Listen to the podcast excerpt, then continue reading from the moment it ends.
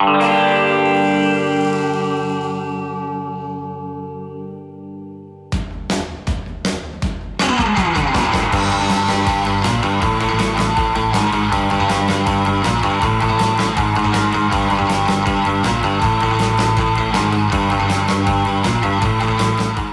και φίλοι, γεια σας. Ε, είμαι ο Μάκη Πασμακόπουλο. Είμαι στη θέση μου ε, και σε αυτήν λέω να παραμείνω για μια χούφτα λεπτών ε, της ώρας. Ε, καθώς ε, ακούτε άλλο ένα επεισόδιο αυτού εδώ του podcast του Uncut by One Man που όπως σας έχω πει και στο παρελθόν, στο μακρύ παρελθόν αυτά τα τόσα χρόνια που κάνουμε αυτό το podcast αυτή την γερή 20 ετία πραγματικά έχουμε δει τον κόσμο να αλλάζει μαζί παρέα ε, όμορφες στιγμές ε, Όπως σας έχω πει, για κάποιο λόγο το έχουν αναθέσει σε μένα. Άγνωστο το γιατί στην πραγματικότητα, αλλά OK, okay, το δεχόμαστε. Απέναντί μου είναι ο Captain Σόζον, ο οποίος ε, είναι ο υπερήρωας της κονσόλας για αυτό εδώ το podcast και όχι μόνο, έχω να σας πω. Ε, και όλα τα υπόλοιπα podcast. Ποιος νομίζετε ότι κάνει ήχο εγώ, δεν το θέλετε αυτό, δεν νομίζω ότι το θέλετε. Ε, πάμε να δούμε λοιπόν τι έχουμε για σήμερα ε, με βάση πάντα τα κείμενα τα οποία ανεβαίνουν στο oneman.gr και είπα να ξεκινήσουμε σήμερα με μια ματιά ε, στο Cobra Kai στην τρίτη σεζόν που μας έρχεται με το νέο έτος. Ένα από τα λίγα καλά νέα του 2020 ήταν ότι θα έχουμε τρίτη σεζόν Cobra Kai. Πόσο χαμηλά έχουμε βάλει τον πύχη Χριστέ μου. Ε, τρίτη σεζόν λοιπόν Cobra Kai. Ε, νομίζω ένα ανέλπιστα επιτυχημένο πείραμα το οποίο αποπειράθηκαν να κάνουν οι δημιουργοί του ε, και μην ξεχνάμε ότι δεν ξεκίνησε στο Netflix, ουσιαστικά ξεκίνησε από την premium πλατφόρμα του YouTube, μια προσπάθεια που έχει κάνει το YouTube να κάνει δικές του παραγωγές όχι με ιδιαίτερη επιτυχία, αν και ε, έχουν πολύ καλές προσπάθειες εκεί, πέρα από το Cobra Kai υπήρχε το Wayne που δυστυχώς έκανε μόνο μία σεζόν. Ε, το Cobra Kai λοιπόν το οποίο ξεκίνησε με δύο σεζόν ε, στην πλατφόρμα, σε συνδρομητική πλατφόρμα του YouTube και πλέον ε, μετακομίζει με το νέο έτος στην πλατφόρμα του Netflix για να συνεχίσει την πορεία του και να την τελειώσει λογικά εκεί ε, καθώς διαβάζουμε ότι οι δημιουργοί του έχουν σκεφτεί μια ε, ένα τόξο σεζόν το οποίο τελειώνει στην πέμπτη σεζόν. Οπότε έχουμε αυτήν και άλλες δύο. Ε, το συμπαθητικό και, το, και αυτό το οποίο νομίζω έπιασε εν τέλει ε, τον κόσμο με το Cobra Kai είναι ότι το Cobra Kai προσπάθησε να κάνει κάτι το οποίο ενδεχομένως δεν θα περιμέναμε ακούγοντας ότι θα γίνει κάποια αναβίωση του, του Karate Kid. Ε, και αυτό έχει να κάνει με το γεγονός ότι το Cobra Kai επιχειρεί να δει τα πράγματα από την σκοπιά του William Zabka, δηλαδή του ηθοποιού που ενσάρκωσε τον Johnny Lawrence, τον κακό ε, του πρώτου Karate Kid. Ε, ε, στη συνέχεια, στις υπόλοιπες συνέχειες γιατί σε περίπτωση που έχετε χάσει επεισόδια υπήρξε το Karate Kid 2 μετά όταν ο Πατ Μωρίτα και ο Ραλφ Μάτσιο πηγαίνουν στην Οκινάουα όπου έχουν εκεί άλλα μπλεξίματα. Το Karate Kid 3 όπου ο Ραλφ Μάτσιο και ο Πατ Μωρίτα επιστρέφουν στις Ηνωμένες Πολιτείες για να αντιμετωπίσουν για μια ακόμη φορά τα σατανικά σχέδια των ε, Cobra Kai Dojos. Ε, ασφαλώς ε, και, ε, και του Μάρτιν Κόβ, με συγχωρείτε, του βασικού κακού, του Τζον Κρίζ ουσιαστικά, ο οποίος επιστρέφει, επέστρεψε από την δεύτερη σεζόν κιόλας. Ε, και το Karate Kid 4, το οποίο δεν είχε καμία σχέση με τον Ραλφ Μάτσιο. Ο Πατ Μωρίτα έμεινε, ε, ο Πατ Μωρίτα ο οποίος έμεινε σε όλες ουσιαστικά ε, τις ταινίες και ε, υπήρξε μια ξεκάθαρη διάθεση να υπάρξουν και φόροι τιμής μέσα στο Cobra Kai, λογικό είναι. Ε, αυτό έλειπε κιόλας να μην, ε, να μην υπάρχουν.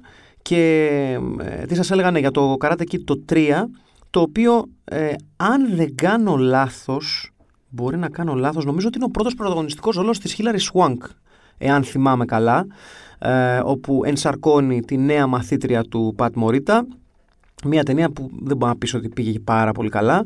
Ε, αλλά OK okay. και ε, όσα, πούμε, όσα λιγότερα πούμε για το The Karate Kid του 2010 τόσο το καλύτερο.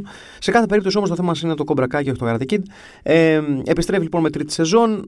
Εκεί που πλέον τα πράγματα έχουν γίνει ακόμα πιο οριακά για τον Τζόνι Λόρενς και για τον Ραλφ Μάτσιο, τους δύο βασικούς ήρωες, τους δύο μεγάλους, μεγάλους αντιπάλους εδώ που τα λέμε, που κατά πως φαίνεται, του Ντάνιελ Λαρούσο με συγχωρείτε για να τα λέω σωστά, που κατά πως φαίνεται σιγά σιγά θα γίνει αυτό που κάπως περιμέναμε τόσο καιρό ότι θα αρχίσουν να έρχονται πιο κοντά και ενδεχομένως να ενώσουν τις δυνάμεις τους για να αντιμετωπίσουν το Cobra Kai για μία τελευταία φορά.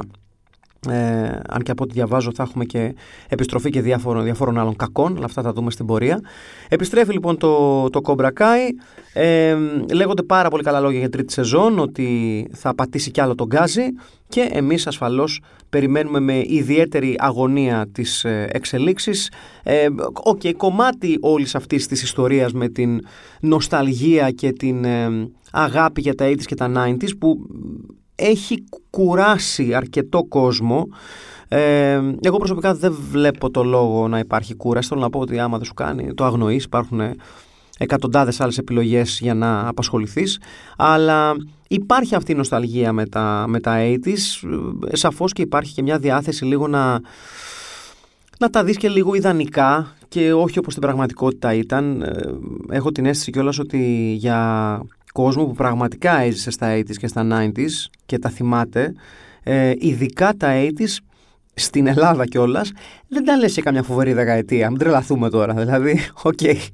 Ε, υπάρχει πολύς κόσμος ο οποίος έχοντας ζήσει τα 80s ή στις παρυφές των 80s λέει «Α, ναι, τι ωραία που ήταν τότε». Μάλλον δεν τα θυμάται πάρα πολύ καλά. Αλλά αυτό είναι και το μεγάλο η μεγάλη τρικλοποδιά που σου στήνει η νοσταλγία. Ε, με το πέρασμα του χρόνου τα πάντα παίρνουν ένα έτσι πέπλο μαγείας και ομορφιάς κτλ. κτλ. Έχουμε μια διάθεση λίγο να καλύπτουμε την ασχήμια των πραγμάτων που έχουμε ζήσει γιατί όπως είναι πολύ φυσιολογικό συνήθως κρατάμε τα ωραία με εξαίρεση τα πολύ σπουδαία κακά όταν χάσουμε κάποιο δικό μας άνθρωπο, όταν ε, τελειώσει μια ε, σχέση που μας σηματοδότησε και όλα αυτά τα πράγματα ε, αυτά τα συναισθηματικής φύσεως ε, ναρκοπαίδια στα οποία περπατάμε.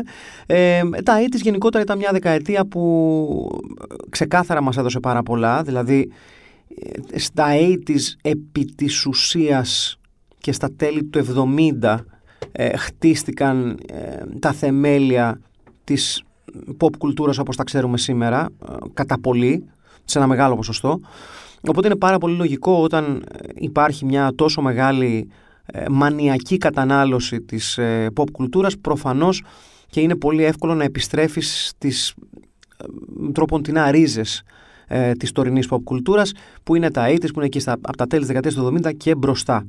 Ε, το Cobra Kai είναι σίγουρα μια, ένα χαρακτηριστικό παράδειγμα αυτής της νοσταλγίας όπως είναι και υπό μία είναι το Stranger Things ας πούμε το οποίο ε, βουτάει πολύ στην 80's νοσταλγία στη μουσική του, στην εικόνα του, στις αναφορές του σε όλα ε, απλά το, το, το Cobra Kai πηγαίνει και μας, ε, και μας πηγαίνει σε μια ταινία που έγραψε τη δική της ιστορία βέβαια το αστείο με το Cobra Kai είναι ότι όπως και με αρκετά από τα ρόκι, ε, ότι θυμόμαστε και σε αυτή την περίπτωση με πολύ πιο έντονα και θετικά, ε, με πολύ πιο έντονα χρώματα και θετικές, ε, θετικά συναισθήματα το Karate Kid, το οποίο εντάξει, δεν το λες και κάποια πολύ σπουδαία ταινία. Ποσό δε μάλλον όταν έχουμε να κάνουμε με το πώς απεικόνιζε το καράτε. Δηλαδή, εάν πήγαινες από τότε μέχρι τώρα σε κάποιον, είσαι τουρνουάι στο δρόμο και του έκανες την κλωτσά του πελαργού, το ξύλο που θα μάζευες, δικαίως θα πω εγώ, δηλαδή δικαίως. Και μην ξεχνάτε επίσης, γιατί δεν σταματάμε εκεί, γι' αυτό σας λέω ότι γενικότερα καλό είναι να έχουμε όλη την εικόνα. Δεν το συζητάμε ότι η Χίλαρη Σουάνκ ήταν πολύ καλύτερη στο ρόλο της ως μαθήτρια πολεμικών τεχνών από τον Ραλφ Μάτσιο. Ο Ραλφ Μάτσιο μέχρι να σηκώσει τον αποδάρι, το άλλο είχε μεγαλώσει δύο χρόνια. Πώ ας πούμε, είχαν περάσει δύο γενέθλια σε τέτοια φάση. Ε, ε, εντάξει, ήταν. Ήταν λίγο ντροπή των πολεμικών τεχνών το Karate Τι να σας να πούμε ψέματα. Αυτό, αυτή είναι η πραγματικότητα. Δεν, ε, δεν αντιλαμβάνομαι. Ε, αυτό που ε, σε περίπτωση που έχετε τη διάθεση που θα σας γεννήσει τη διάθεση το Cobra Kai να βουτήξετε λίγο παραπάνω στην μυθολογία εντός πολλών εισαγωγικών του, του Karate Kid ε, αξίζει να ψάξετε ε, ε, ένα ντοκιμαντέρ το οποίο ουσιαστικά Ε, νομίζω λέγεται... Ε, ναι, καλά το θυμάμαι. The Real Miyagi λέγεται το ντοκιμαντέρ ε, και αφορά τον ε, Φούμιο Ντεμούρα, ε, τον δάσκαλο ε, του Πατ Μωρίτα και στην πορεία της ιστορίας τους και πολύ καλός του φίλος. Είναι ένα φοβερά συγκινητικό ντοκιμαντέρ το οποίο ξεκινάει σαν ενδιαφέρον να σου δείξει ότι α, ποιος ήταν ο πραγματικός Μιγιάγκη και η σχέση του με τον Πατ Μωρίτα αλλά ουσιαστικά το η ουσία, η ψυχή του ντοκιμαντέρ έχει να κάνει με την πολύ ζεστή σχέση που απέκτησαν αυτοί οι δύο. Ε, θα λέγαμε σχεδόν αδερφική σχέση ε, μεταξύ των δύο. Σε μια εποχή να θυμίσω κιόλας ότι ε, επειδή κακά τα ψέματα, τις πολεμικές τέχνες γενικότερα από την επαφή που έχουμε στις ταινίες ε, ε, και πλέον ε, το πόσο διαδεδομένες είναι, το πόσο πολεμικές τέχνες μπορεί κάποιος να έρθει σε επαφή στο δυτικό πολιτισμό, το πόσο εύκολο είναι να κάνεις κάποια μαθήματα πολεμικών τεχνών, ε, η επαφή που έχουμε με τις πολεμικές τέχνες μέσα στο MMA κτλ. κτλ. Ξεχνάμε πώς ήταν ε, παλιά. Ξεχνάμε δηλαδή ότι το να κάνεις πολεμικές τέχνες στο παρελθόν ήταν μια πολύ δύσκολη διαδικασία. Δεν υπήρχαν σχολές και δεν μιλάω μόνο για την Ελλάδα, μιλάω ακόμα για τις ΗΠΑ. Ε, ήταν μια πολύ δύσκολη διαδικασία. Ε, πολύ λίγες πολεμικές τέχνες είχαν καταφέρει να περάσουν ε, την μεγάλη απόσταση, τη μεγάλη πολιτισμική απόσταση που χώριζε τον ασιατικό πολιτισμό από τον δυτικό πολιτισμό. Ε, το καράτε ήταν μια από τις πρώτες που κατάφερε και το κουνφού ουσιαστικά ε, να κάνει το μεγάλο ταξίδι, αλλά ε, ακόμα και αυτές οι πολεμικές τέχνες έκαναν πολύ καιρό για να κάνουν εξελικτικά βήματα πρόοδου προς τα μπροστά.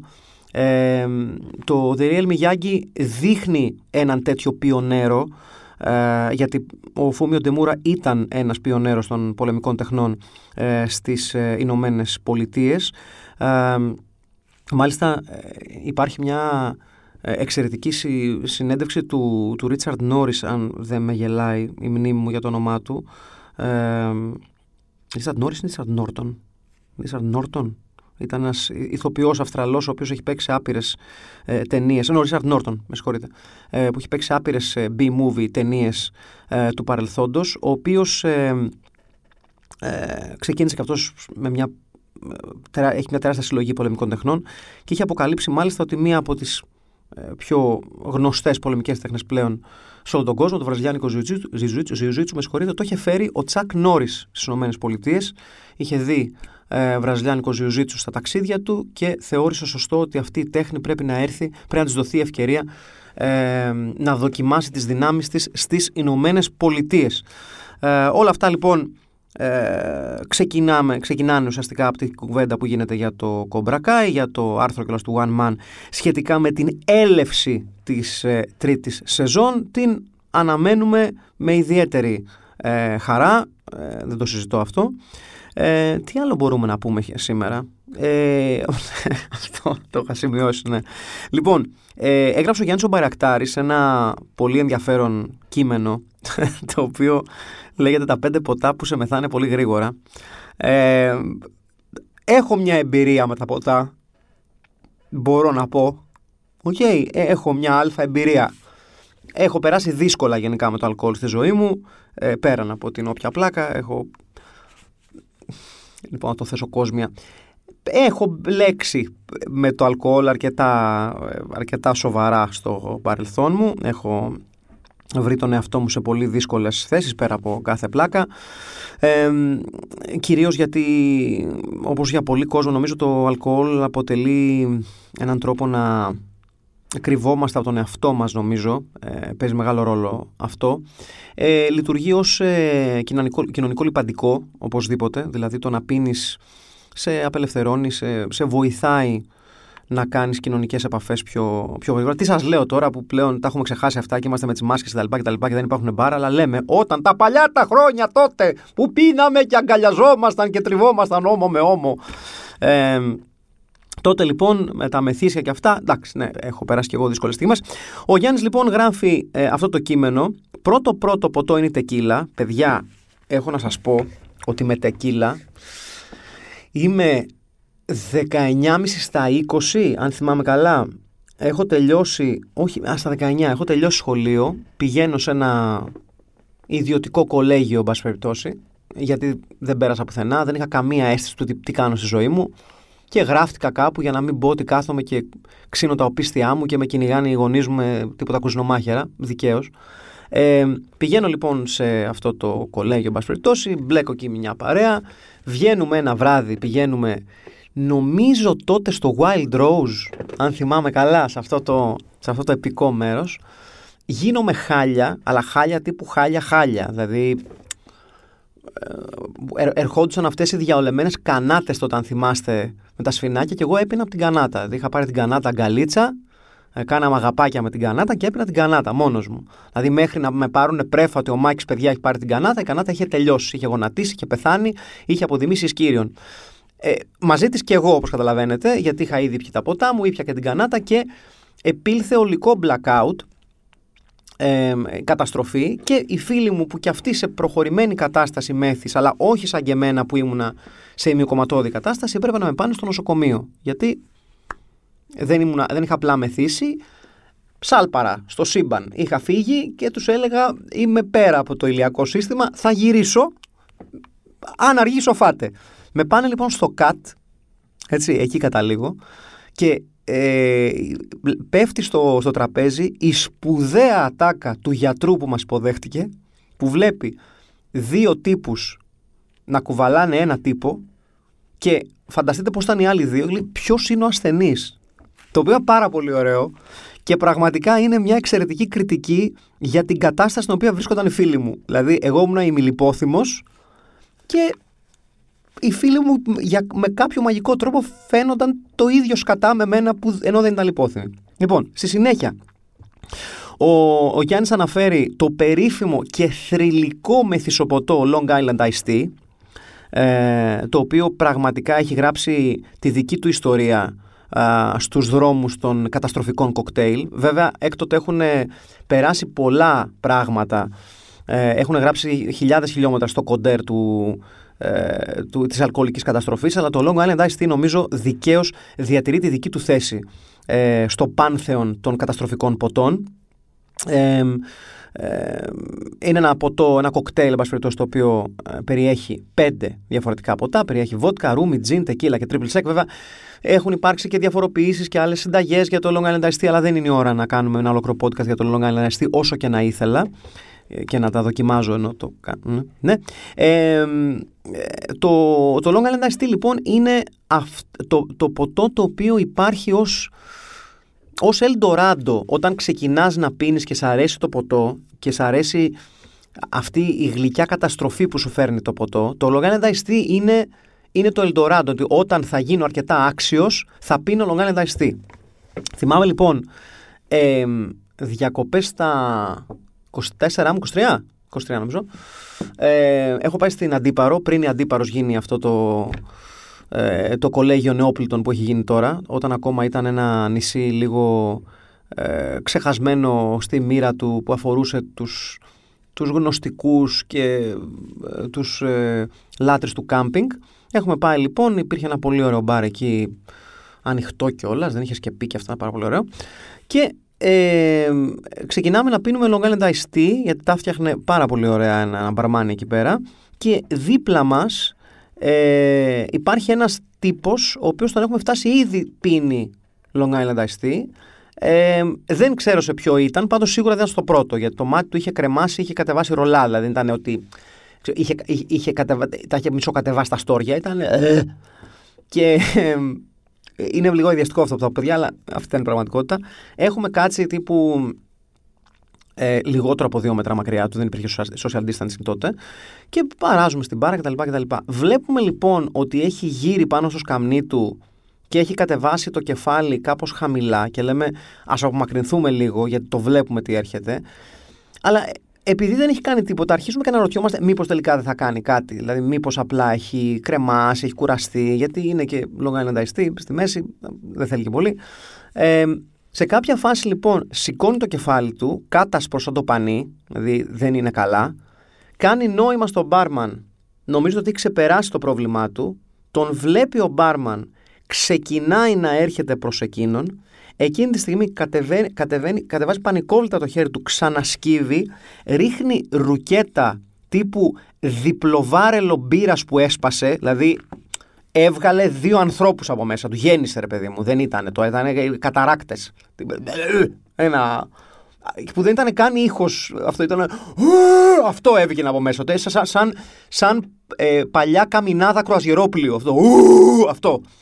Και τέλος πάντων ε, ρίχνει ό,τι είναι να ρίξει και πριν προλάβει ο μπάρμαν να ολοκληρώσει την απόσταση σηκώνεται κύριος, ακουμπάει αγκώνα και λέει στον μπάρμαν άλλο ένα. Αυτό. Ο μπάρμαν, επειδή είχε λίγο χαμό, δεν το έχει δει, δεν το βλέπει κανένας, γιατί από την πλευρά που ήμασταν εκεί πέρα, ήμασταν εμείς και αυτός, ας πούμε. Οπότε δεν τον έχει δει κανένας, γιατί έχει σκύψει, είναι εκτός οπτικού πεδίου. Και μέχρι. Επειδή ήταν και ανοιχτό, επαναλαμβάνω, το, το μπαρ δεν ήταν κλειστό, και άργησε λίγο να. Πώς να το πω, κόσμια, ε, να ποτίσει η γλυκιά εσάνς, έτσι. Οπότε έμεινε για ανησυχητικά πολλή ώρα να στέκεται τον υπέροχο πίνακα που είχε φτιάξει, του Jackson Pollock που είχε φτιάξει κάτω, ας πούμε, γιατί είχε φάει, δεν, δεν μπίζουμε στις λεπτομέρειες, ε, και έπινε αγέροχο στο ποτό του. Αυτό, είναι το Long Island, αυτό κάνει στους ανθρώπους το Long Island Ice Tea. Έχω να σας πω, καλά, το ούζο, παιδιά, OK, okay, εντάξει, δηλαδή, το ούζο, OK. Okay.